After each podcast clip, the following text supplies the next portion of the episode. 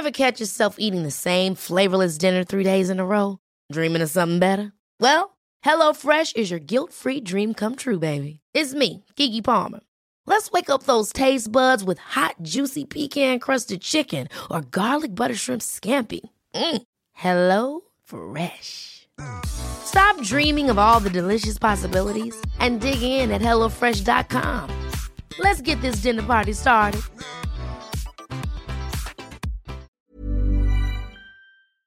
Der Status des zweitkleinsten Staats der Welt als einer der sichersten Staaten wird in Frage gestellt, als ein Multimilliardär in seinem eigenen Haus ermordet wird.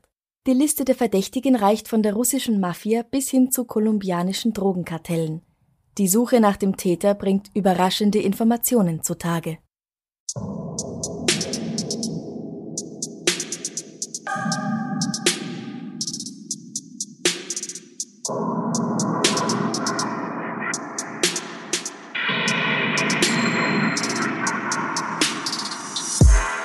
Servus.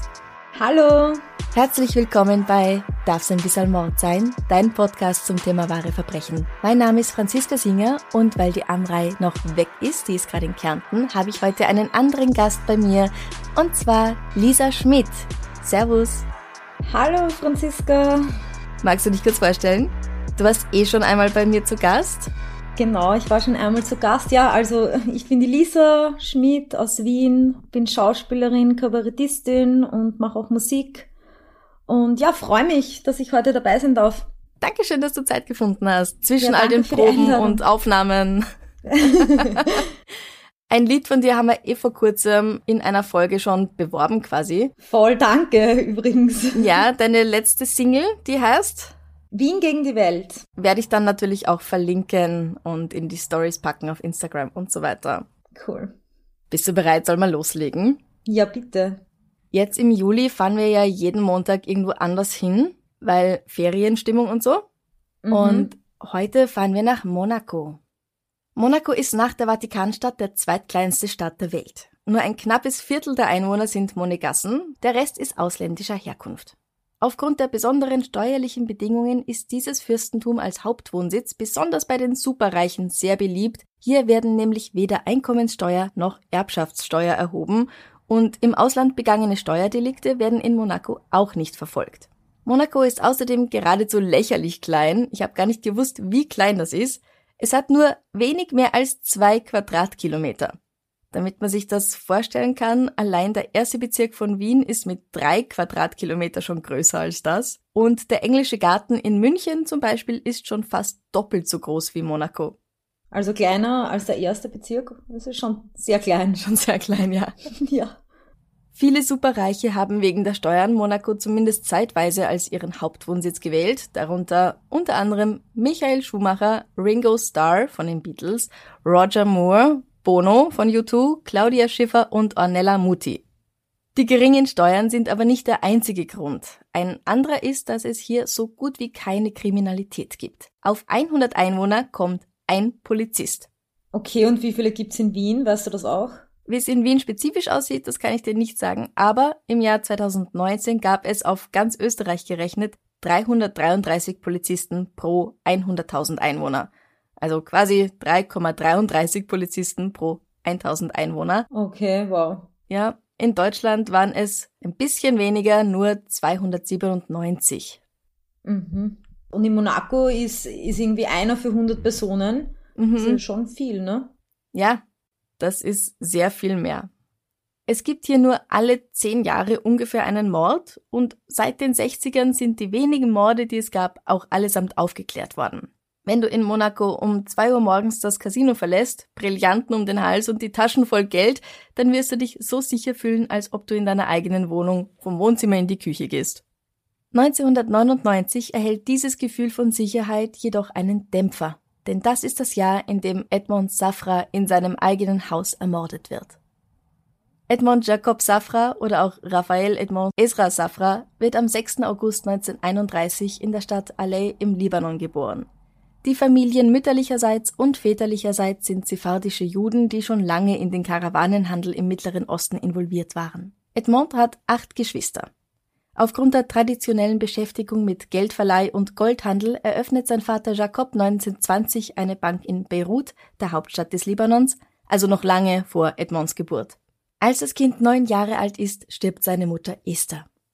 Als Teenager zeigt Edmond so großes Interesse am Bankwesen, dass er seinem älteren Bruder Eli, der eigentlich traditionellerweise das Familiengeschäft erben sollte, in der Erbfolge vorgezogen wird.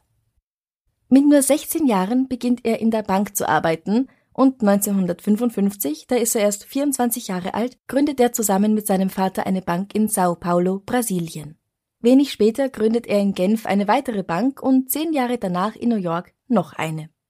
Sein Geschäft ist eher darauf ausgelegt, dass Personen hier ihr Geld anlegen, im Gegensatz zu anderen Banken, die ihr Geschäft damit machen, Kredite zu vergeben. Seine Republic National Bank of New York wird bald dafür bekannt, dass sie einen gepanzerten Wagen zu Kunden nach Hause schickt, um große Summen sicher zur Bank zu transportieren. Nett. ja. Das, das wahrt halt auch die Anonymität der Kunden. Ja. Nach dem Verkauf seiner Genfer Trade Development Bank an American Express Anfang der 80er kursiert eine Reihe von Gerüchten. Edmond soll in die Iran-Contra-Affäre verwickelt sein, mindestens einen Mord in Auftrag gegeben haben, das Medellin-Kartell von Pablo Escobar betrügen, mit einem der Köpfe der sogenannten Kosher Nostra, das ist die jüdische Mafia in New York, eng befreundet sein, und er soll auch für den panamaischen Machthaber General Noriega und dessen Drogengeschäfte Geldwäsche betreiben. Unter anderem halt. Aber stimmt das alles oder, oder ist das einfach nur üble Nachrede? Sagen wir so, bewiesen kann davon nur das Letzte werden, die Geldwäsche für General Noriega. Und auch das nicht so wirklich, denn eigentlich ist Edmonds Bank einfach nur eine von vielen, bei denen der sein Geld angelegt hat. Es stellt sich dann heraus, dass American Express hinter diesen Anschuldigungen steckt, weil die finden, dass er einer im Zuge des Verkaufs vereinbarten Konkurrenzklausel zuwidergehandelt habe. Mhm. Edmond gewinnt den Prozess gegen MX und die müssen 8 Millionen Dollar an wohltätige Vereine spenden. 1976 heiratet Edmond die ebenfalls reiche brasilianische Philanthropin Lily Watkins. Für sie ist es schon die vierte Ehe.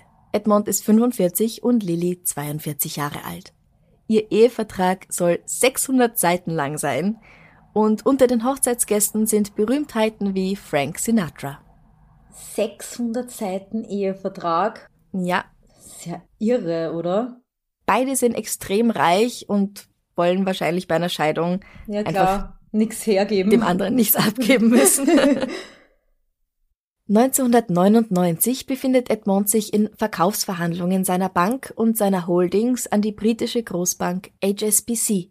Edmond ist 68 Jahre alt und gesundheitlich geht es ihm schon länger nicht mehr gut. Er ist abergläubisch, trägt immer so einen blauen Stein bei sich, um den bösen Blick abzuwenden. Er fürchtet sich vor Flüchen, der Zahl 5 und irgendwie verständlicherweise auch davor, entführt zu werden. Edmond leidet nun an Parkinson, einer neurodegenerativen Erkrankung, die die meisten als dieses typische Muskelzittern kennen, das die erkrankte Person nicht kontrollieren kann. Deswegen sind bei ihm auch je nach Quelle, einmal heißt sieben, einmal heißt zwölf Krankenpfleger angestellt, um ihm 24 Stunden Pflege zu leisten. Und zwei davon sind, ich weiß leider nicht, woher die Frau kommt. Ähm, Einmal heißt sie ist Französin, einmal heißt sie ist aus New Jersey. Ich entscheide mich für eine Art, den Namen auszusprechen und bleib einfach dabei. Also eine der Krankenpflegerinnen ist Vivian Torrente und der US-Amerikaner Ted Marr. Am Morgen des 3. Dezember 1999 geschieht das Undenkbare.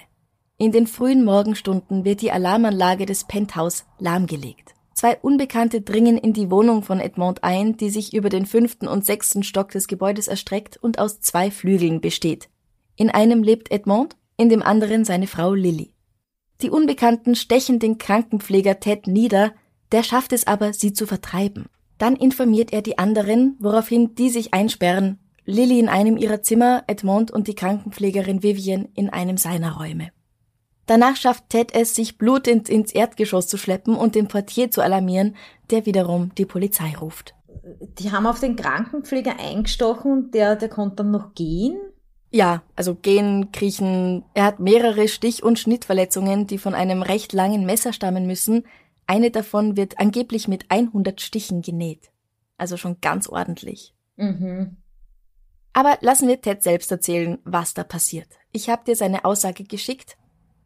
Ted sitzt also gegen 4.30 Uhr am Morgen des 3. Dezember auf der eigens im Penthouse eingerichteten Pflegestation, als ihm von hinten auf den Kopf geschlagen wird. Vivian und Edmond befinden sich hier gerade noch im Schlafzimmer. Ich bin zu Boden gegangen. Ich war benommen und als ich zu Boden ging, war mir klar, dass etwas Schlimmes passieren würde. Er nimmt eine Handel, die auf dem Boden liegt, und schlägt damit einen der zwei Angreifer nieder. Der zweite Mann hat ein Messer rausgezogen. Sie haben mein Bein gepackt und mich zu ihnen gezogen, während ich versucht habe, von ihnen wegzukommen. Dann haben sie das Messer genommen und mir in die linke Wade geschnitten. Hier, in die linke Wade. Ich habe mich gedreht und einen Schnitt in die rechte Seite bekommen. Und dann habe ich mich wieder gedreht. Ich habe ja versucht loszukommen und wurde in den Bauch gestochen. Da bin ich ohnmächtig geworden. Als er kurze Zeit später wieder zu sich kommt, sind die maskierten Männer nicht mehr da. Er meldet den Vorfall sofort seiner Kollegin Vivian, die Edmond ins Badezimmer bringt. Das ist mit speziellen Sicherheitstüren ausgestattet, die den Raum in einem Notfall wie diesem in einen Panic Room verwandeln. Dann reicht er ihr sein Handy, damit sie Hilfe rufen kann. Ted selbst schleppt sich in die Lobby zum Portier, weil er hofft, so schneller medizinische Versorgung zu bekommen, als wenn er oben wartet. Als die Polizei nach wenigen Minuten anrückt, kriegt sie die Tür zum Penthouse nicht auf, weil das halt so eine mit Stahl verstärkte Spezialsicherheitstür ist. Gleich darauf rückt die Feuerwehr ebenfalls an, da nämlich in der Wohnung ein Feueralarm gemeldet wurde. Also gut, dass die Feuerwehr schon da ist. Die kann ja auch Türen aufbrechen, ne? Ja, genau. Bis die Tür aufgebrochen werden kann, hat sich dieses Feuer allerdings stark ausgebreitet. Als es zwei Stunden später endlich unter Kontrolle ist, ist es für Edmond und Vivian aber schon zu spät. Die beiden sind an einer Rauchgasvergiftung gestorben. Und um wie viel Uhr ist das alles? Der Feueralarm wird um 4.49 Uhr ausgelöst. Um 5 Uhr ruft Vivian zum ersten Mal die Chefkrankenschwester an und bittet sie, die Polizei zu rufen. Um 10 nach 5 kommen die ersten Polizisten bei dem Gebäude an und durchsuchen es, finden aber die Eindringlinge nicht. Mm, ja gut, aber da haben die ja schon mehr als 20 Minuten Zeit gehabt, um einfach wegzugehen. Richtig. Ja. Zehn Minuten nach dem Eintreffen der Polizei ist Ted Marr dann auch schon mit dem Krankenwagen auf dem Weg ins Spital. Erst um 7.45 Uhr, also gut drei Stunden nach dem Auslösen des Feueralarms, kann die Feuerwehr die Leichname von Edmond und Vivian im oberen Stockwerk der Wohnung finden. Damit wir uns alle ein bisschen besser vorstellen können, wie groß diese Wohnung oder dieses Penthouse ist, habe ich hier ein Zitat von Catherine Lelay, die für die Staatsanwaltschaft arbeitet, für dich. Es ist schwierig zu beschreiben, wie groß diese Wohnung ist, aber ich habe noch nie so etwas gesehen. Sie, Herr Safras Ehefrau, war ein gutes Stück von ihrem Ehemann entfernt und jede Tür war verstärkt. Zu dem Zeitpunkt, als die Feuerwehrleute das Feuer unter Kontrolle hatten, war der Rauch überhaupt erst bei ihrem Flügel angelangt. Wir wissen noch nicht, wie die Angreifer in die Wohnung gelangt oder wie sie entkommen sind. Ob das Feuer von den Eindringlingen im Inneren der Wohnung oder auf dem Dach des Hauses gelegt wurde, oder ob es vielleicht gar nichts mit dem Einbruch zu tun hat, sondern zufällig zur gleichen Zeit begonnen hat, ist zu diesem Zeitpunkt noch unklar. Die Ermittler verwerfen die Idee, dass das ein schiefgegangener Einbruch von irgendwelchen Trotteln gewesen sein könnte, sehr schnell wieder. Als Verdächtige ganz oben auf der Liste stehen wieder einmal die Typen von American Express und kolumbianische Drogenbosse, aber auch die werden schnell von einer ganz anderen Gruppe verdrängt, der Russenmafia. Edmonds Bank, die Republic National Bank of New York, steht nämlich unter Verdacht, mit mehreren russischen Banken Geschäfte gemacht zu haben, die möglicherweise nur quasi eine Fassade sind für die Geschäfte der Mafia. Seit dem Zerfall der Sowjetunion wenige Jahre zuvor waren in Russland nämlich an die 90 Bankiers getötet worden. Viele von ihnen hatten einen engen Bezug zur Mafia. Und obgleich zwischen Russland und Monaco viele tausend Kilometer liegen, sind reiche Russen natürlich gerne an der französischen Riviera und auch in diesem Fürstentum unterwegs. Für einen Auftragsmord wäre das aber jetzt schon irgendwie extrem stümperhaft, oder? Also ja. einen Krankenpfleger verletzen und irgendwas anzünden und dann wieder gehen, das klingt ja nicht so, wie ich mir die Russenmafia vorstelle. also, und dann noch dazu in so einer Gegend, ich meine, gibt's da keine Wachmänner oder so? Ein Multimilliardär hat ja keine Bodyguards. Doch, es gibt den Portier unten und es gibt Security. In diesem Haus sind nämlich außer Edmonds Penthouse noch drei Banken untergebracht. Und selbst vor mittlerweile fast 22 Jahren gibt es in Monaco kaum ein paar Meter Straße, die nicht von einer Überwachungskamera aufgezeichnet werden. Die Bilder werden natürlich überprüft, aber darauf ist niemand zu sehen. Edmond hat auch Bodyguards, wie du ganz richtig gemeint hast, aber weil er sich in diesem Haus so sicher fühlt, übernachtet sein Team in seiner wenige Kilometer entfernten Villa an der französischen Riviera. Okay. Hm. Und das Beste ist, als der Chief of Security ankommt, also der Chef dieser Bodyguards, und versucht, in das Penthouse einzudringen, um seinen Boss zu retten, wird er gleich mal festgenommen, weil die Polizei davon ausgeht, dass er einer der Bösen ist. Okay. Die Ermittler sind immer mehr davon überzeugt, dass es jemand von innen gewesen sein muss, also jemand, der Edmond gut kannte und Zugang zu seinem Penthouse hat. Und der diesen Angriff nur vorgetäuscht hat, mit der Absicht, Edmond Safra zu töten. Bleiben also seine Ehefrau Lilly und der Krankenpfleger Ted, die an diesem Morgen auch zu Hause sind. Was meinst du, wer von den beiden es eher gewesen ist? Naja, seine Frau glaube ich ehrlich gesagt nicht, weil wenn es einen 600-seitigen Ehevertrag gibt, mhm. ähm, wo das wahrscheinlich sowieso so geregelt ist, dass sie nichts bekommt, wenn er stirbt oder keine Ahnung, nicht alles oder so, mhm. dann was hat sie dann für ein Motiv? Dann wird sie eh wurscht sein, ne? Ja. Also dann lohnt sie es nicht, seinen Mann umzubringen. ja, das ist ein, ja, ist ein guter Gedanke, ja. Also eher irgendwie der Krankenpfleger.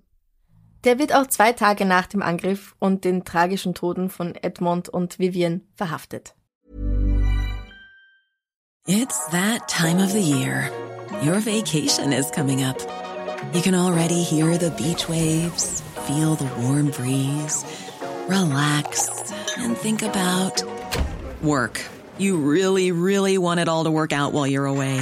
Monday.com gives you and the team that peace of mind. When all work is on one platform and everyone's in sync, things just flow wherever you are.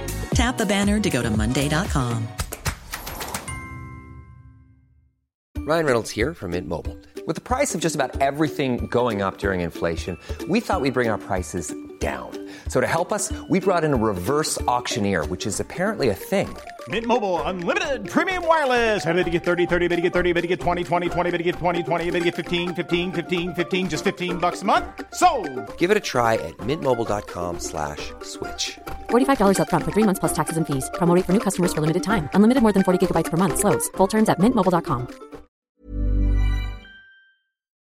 Es dauert nicht lange, bis er zugibt, dass er sich selbst mit dem Messer diese Verletzungen zugefügt und dass er auch das Feuer gelegt hat. Und er sagt dann, nein, es gab gar keine fremden Angreifer, ich habe das alles nur erfunden. Äh, der hat sich selbst diese Stichwunden zugefügt und ich meine, ja. das sind ja total viele gewesen, ne? Es waren zumindest drei große, ja. Ja, aber die sind ja mit so vielen Stichen dann sogar genäht worden ja. und so. Ich meine, wie kann man das selber machen? Da musst du schon irgendwie ein bisschen krank sein, oder? Wenn du das selber auf dich so einstichst ja, da, da brauchst du einen starken Willen dafür. Mhm. Mhm. Aber ich fange mal von vorne an. Theodore Marr wird am 9. Juni 1958 in Maine geboren. Nach der Schule tritt er der Armee bei und dient bei den Special Forces, den Green Berets. Nach einiger Zeit hört er da allerdings auf und wird Krankenpfleger. 1993 heiratet er seine dritte Ehefrau Heidi und sie bekommen zwei Kinder. Ein drittes hat er schon von einer seiner ersten beiden Ehefrauen. Im Sommer 1999 findet Ted auf der neugeborenen Station in dem New Yorker Krankenhaus, in dem er arbeitet, eine teure Kamera. Er kontaktiert die Familie, die die Kamera vergessen hatte, und überrascht die frisch gebackenen Eltern mit den schon verloren geglaubten Bildern ihrer Zwillinge. Der Mann ist ein Bekannter von Edmond Safra und er bietet ihm aus Dank eine Stelle bei dem Multimilliardär an. 600 Euro pro Tag. Die einzige Voraussetzung ist, dass er sofort seine Sachen packen und nach Monaco übersiedeln muss. Das ist ein gutes Angebot, oder? 600 am Tag? Ja, definitiv. Und so mhm. ein lukratives Angebot, das gibt's einfach kein zweites Mal. Deswegen überlegt Ted nicht lang und nimmt den Job dankbar an. Selbst wenn das bedeutet, dass er seine Familie erstmal für längere Zeit nicht sehen kann. Aber sobald Edmond wieder nach New York fährt, würde er seine dort lebende Familie ja auch wieder in die Arme schließen können. Bis dahin müssen sie einfach ein paar Monate ohne einander überstehen. Ted ist also im siebten Himmel, weil für einen Mann wie Edmond Safra zu arbeiten ist wie für einen König zu arbeiten. Eventuell können seine Lieben ja auch bald nach Monaco oder zumindest irgendwo ganz in die Nähe in Südfrankreich ziehen. Von der Chefkrankenschwester fühlt sich Ted von Anfang an schlecht und unfair behandelt und einfach nicht ernst genommen. Er hat Angst, den Job bald schon wieder zu verlieren. Daher möchte er beweisen, wie wichtig er für das Wohlergehen des reichen Mannes ist und dass er als ehemaliger Green Beret ihm sowohl als Pfleger als auch als Bodyguard dienen kann. Er greift also am Morgen des 3. Dezember selbst zum Messer und verletzt sich damit. Dann bringt er Vivian und Edmond dazu, sich im Badezimmer einzusperren, zündet Klopapier in einem Mülleimer an, um den Feueralarm auszulösen und verlässt die Wohnung. Damit, dass sich das Feuer ausbreiten könnte, rechnet er nicht. Der Mann, der ein Held sein möchte, wird über Nacht zum Bösewicht seiner Geschichte. 2002 beginnt sein Prozess. Ted und seine Anwälte geben seine Schuld offen zu, aber sie bitten zu berücksichtigen, dass er durch seine Tat niemanden verletzen wollte, schon gar nicht den reichen Bankier, den er damit ja nur beeindrucken wollte. Die Anwälte von Lilly Safra, Edmonds Witwe, halten dagegen, dass er für seine Taten verurteilt werden soll, also für seine Taten und nicht für seine Absichten. Ted Marr wird im Dezember 2002, drei Jahre nach dem furchtbaren Unfall, wie er es nennt, zu zehn Jahren Haft wegen Brandstiftung verurteilt. Seine Frau Heidi ist lange Zeit immer noch an seiner Seite, sie glaubt an ihren Mann und sie möchte für ihn kämpfen. 2006 lässt sie sich jedoch scheiden. Und wie ist es dann mit dem Ted weitergegangen? Ist er jetzt schon frei oder? Teds Geschichte ist mit der Verkündung seines Urteils 2002 tatsächlich noch nicht zu Ende. Wenige Wochen später bricht er nämlich aus dem Gefängnis aus. oh Gott. Na, servus. Am 21. Januar 2003 sägt er zusammen mit seinem Zellengenossen ganz klassisch die Gitterstäbe durch und dann seilen sie sich mit Hilfe von zusammengeknoteten Müllsäcken auf die Straße ab. Ted schafft es bis nach Nizza, das sind ungefähr 20 Kilometer, wo er in einem Hotel absteigt. Nur sieben Stunden nach dem Ausbruch findet die Polizei ihn aber dort. Für dieses Vergehen werden, je nach Quelle, neun oder zehn Monate zu seiner Haftstrafe dazu addiert. Im Oktober 2007 kommt Ted frei und kehrt in die USA zurück. Also ist er früher freikommen? Ja, von den zehn Jahren plus zehn Monaten muss er nur knapp acht Jahre absitzen. Und da ist die Untersuchungshaft schon mit einberechnet. Also beginnend im Jahr 2000. Das ist schon wenig, oder? Ähm, ja, also naja, für Brandstiftung. Also es, er wurde ja nicht für Mord verurteilt, sondern für Brandstiftung und mm. deswegen glaube ich, ist das wahrscheinlich okay. Hm. Ja, wahrscheinlich. Als Ted wieder in den USA ist, kehrt er zu seiner eigentlichen Aussage zurück, dass da tatsächlich maskierte Eindringlinge gewesen wären, die ihm die Verletzungen mit einem Messer zugefügt hätten. Und im Gespräch mit Dateline, das ist ein Programm des Fernsehsenders NBC, fügt er noch ein Detail hinzu, das bislang unbekannt geblieben war. Ted sagt, dass er zwei Tage vor diesem Vorfall in Nizza, wo er seinen freien Tag verbracht hat, entführt worden sei. Er sei von einem Mann auf der Straße angesprochen und dann in einen Lieferwagen gestoßen worden. Seine Entführer trugen dabei Masken und hatten Schusswaffen in der Hand. Ja, und was wollen die von ihm? Sie sagen, dass er ein Fenster offen lassen soll und zeigen ihm ein Foto seiner eigenen Familie, um ihn unter Druck zu setzen. Angst um seine Frau und Kinder sei auch der Grund gewesen, warum er dem Security-Team nichts davon erzählt habe. Das Fenster sei in der entsprechenden Nacht bereits geöffnet gewesen, damit habe er gar nichts zu tun gehabt, sagt er. Er glaubt jedenfalls, dass er mit seinem beherzten Griff zur Handel einen Anschlag auf Edmond Safras Leben verhindert hat. Gut, ich meine, gestorben ist er halt trotzdem, ne? Also selbst wenn diese Geschichte stimmen sollte. Ja, er hätte dann einen Anschlag auf sein Leben verhindert, aber das Endresultat ist dasselbe. Mhm. Sein amerikanischer Anwalt meint, dass die monegassische Polizei unfähig gewesen sei, die Wahrheit zu erkennen, dass nämlich ein kleines Feuerchen in einem Papierkorb unmöglich fast ein ganzes riesiges Penthouse in Brand setzen könne, so dass zwei Personen darin an Rauchgasvergiftung sterben. Und dass Ted sich selbst mit einem Messer drei Schnitt- und Stichverletzungen zugefügt haben soll, findet er einfach lächerlich. Er glaubt, dass das kleine Fürstentum seinen Ruf als einen der sichersten Orte der Welt einfach nicht riskieren wollte und den Amerikaner als Sündenbock verwendet hat, um einen Fall rasch aufzuklären. Weil's halt einfach ist. Schließlich meinen manche, dass Edmond selbst für den Tod seiner Krankenpflegerin verantwortlich ist. Ihr Leichnam habe am Hals blaue Flecken aufgewiesen, ein Zeichen dafür, dass der paranoide Mann sie festgehalten und gewürgt hat, damit sie ihn nicht im Badezimmer allein lassen kann. Diese blauen Flecken können allerdings auch einen völlig anderen Grund haben. Zum Beispiel könnten sie daher stammen, dass er sich auf dem Weg ins Bad ein bisschen blöd auf ihr abgestützt hat. Ähm, ja, aber können wir nochmal zurück zu den Männern gehen, Mhm. die Ted angeblich in Nizza in das Auto zerrt haben? Also, wenn die schon wissen, wer er ist, warum suchen sie sich denn ausgerechnet ihn aus? Ich meine, er war bei den Special Forces, da wird jede andere Krankenschwester ohne Hintergrund als ausgebildeter Kämpfer mehr Sinn machen. Ja? Keine Ahnung, warum sie sich ausgerechnet ihn aussuchen sollten. Und warum sind die Angreifer, wenn überhaupt welche in der Wohnung waren, geflohen, nachdem Ted einen mit der Handel geschlagen hat? Warum haben sie nicht einfach ihren Job vollendet? Wenn sie was klauen wollten, dann hätten sie in Ruhe etwas klauen können, nachdem er ja auch ohnmächtig wurde durch die, durch die Verletzungen. Also wenn sie Edmond töten wollten, dann hätten sie jetzt den starken Mann ausgeschaltet und in Ruhe zu Edmond und Vivian ins Schlafzimmer gehen können und ihn dort umbringen. Warum sollten sie einfach so gehen, ohne irgendwas getan zu haben, ohne was geklaut zu haben, ohne das wahrscheinliche Ziel zu erledigen? Also es ergibt alles gar keinen Sinn für mich. Nein, gar nicht. Das ist irgendwas.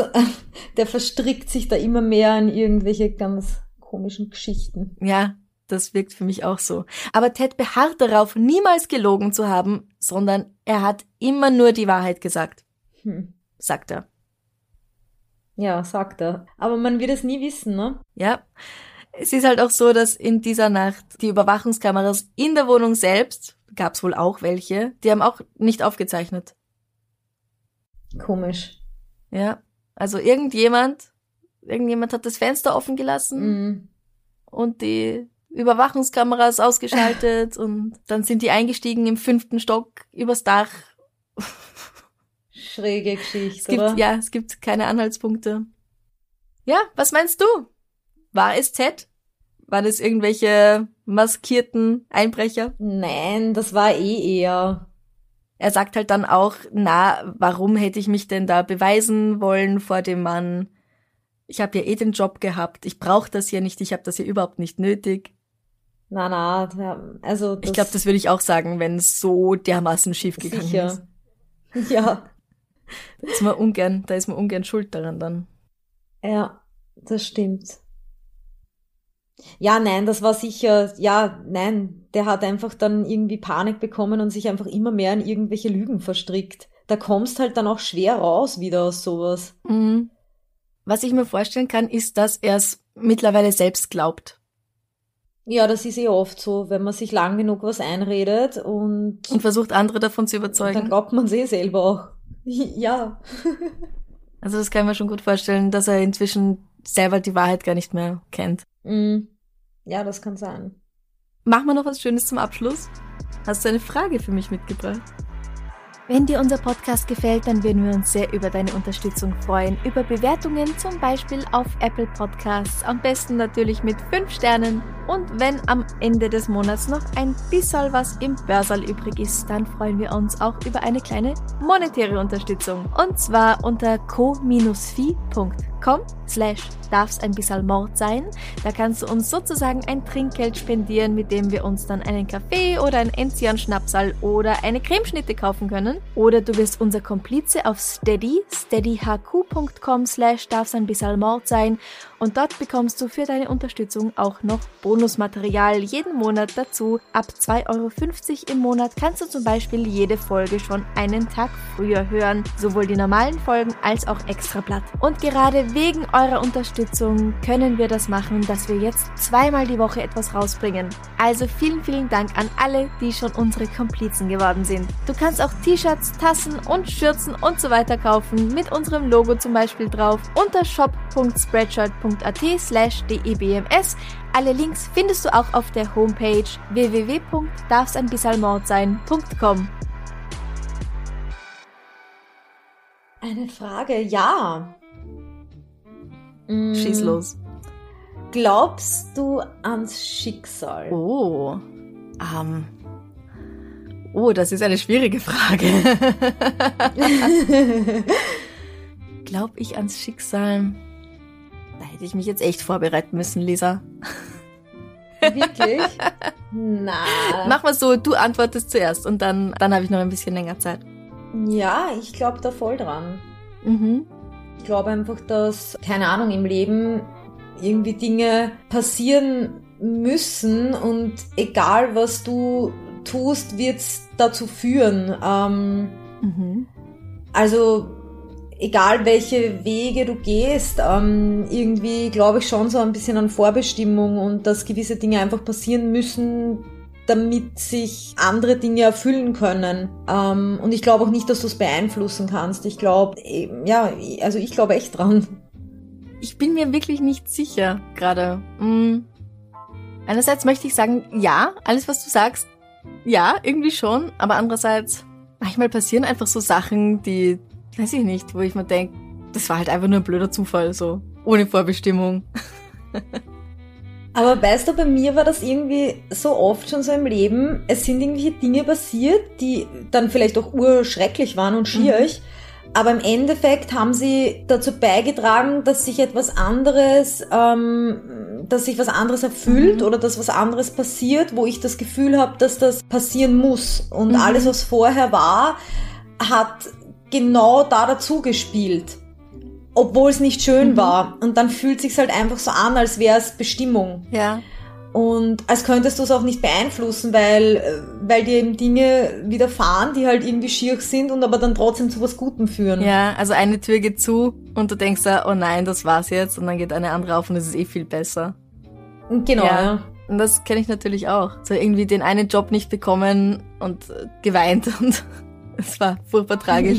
Und dann Genau. zwei Wochen später der Anruf und es kommt was, es kommt was viel Besseres. Ja. Oder mindestens genauso Gutes, ja. Mhm. Weißt du was? Ich glaube, da werde ich einfach noch ein bisschen drüber nachdenken. ja mach das.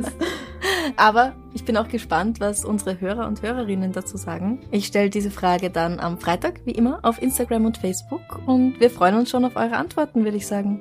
ja, ich bin auch gespannt. Sag uns jetzt noch mal kurz, wie man dich finden kann im Internet. Ähm, ja, man kann mich auf meiner Homepage finden, www.lisaschmied.at. Man kann mich auf Facebook finden, Lisa Schmid, und auf Instagram Lisa Schmid mit einem Y am Schluss, Lisa Schmidi. ja, und natürlich auf YouTube ähm, Lisa Schmid eingeben, dann kommt man zu meinen Liedern oder auf Spotify oder Apple Music oder keine Ahnung, wo die das überall draufgestellt haben. Weiß es nicht. Aber YouTube und Spotify und Apple Music, das Ja, weiß ich. einfach als Lisa Schmidt. Und Mhm. das Lied, von dem ich am Anfang schon gesprochen habe, da habe ich ja auch im Musikvideo mitgespielt. Und das Ja. Lied heißt Wien gegen die Welt. Also hört es Genau. euch an. Schaut euch das Video an mit der Franziska, ist voll lustig auch. Ja. Es ist sehr, sehr wienerisch. Natürlich Ja, Wien gegen die stimmt. Welt. Klar. Ja, vielen herzlichen Dank, dass du dir Zeit genommen hast und ähm, mit mir über diesen schlimmen Fall gesprochen hast. ja, danke auch. Dann wünsche ich dir jetzt noch einen wunderschönen Tag mit Proben und allem, was dazu gehört. Ja, danke. Und so einen schönen Tag. Und dann hören wir uns bald wieder. Bussi, Baba. Bis bald.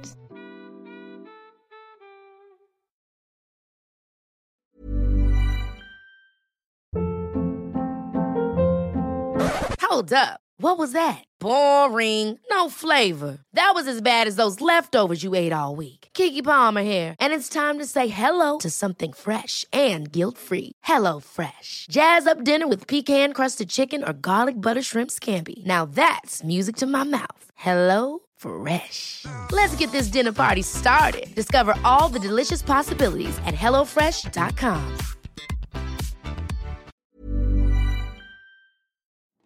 Liebe findet den unterschiedlichsten Ausdruck quer durch die Geschichte. Doch ist es wirklich immer Liebe?